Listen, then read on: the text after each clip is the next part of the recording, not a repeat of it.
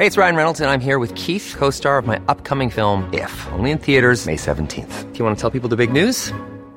All right, I'll do. Sign up now and you'll get unlimited for $15 a month in six months of Paramount Plus Essential Plan on us. Mintmobile.com slash switch. Upfront payment of $45 equivalent to $15 per month. Unlimited over 40 gigabytes per month. Face lower speeds. Videos at 480p. Active Mint customers by 531.24 get six months of Paramount Plus Essential Plan. Auto renews after six months. Offer ends May 31st, 2024. Separate Paramount Plus registration required. Terms and conditions apply if rated PG. Southwest monsoon to intensify, to bring rain across PH, Pagasa, the southwest monsoon, locally known as Habagat, will intensify in the next few days and will dump rains across the country, the state run Weather Bureau said Saturday.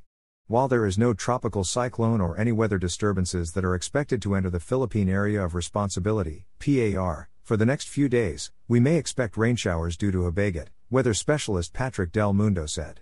The Philippine Atmospheric Geophysical and Astronomical Services Administration, PAGASA, said that Habagat continues to prevail over the western portion of southern Luzon, Visayas, and Mindanao.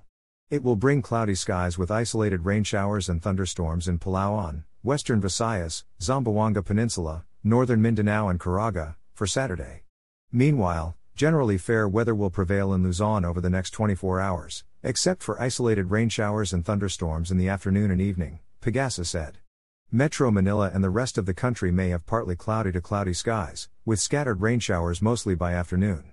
Moreover, no gale warning is up in the seaboards Luzon, Visayas, and Mindanao, according to Pagasa.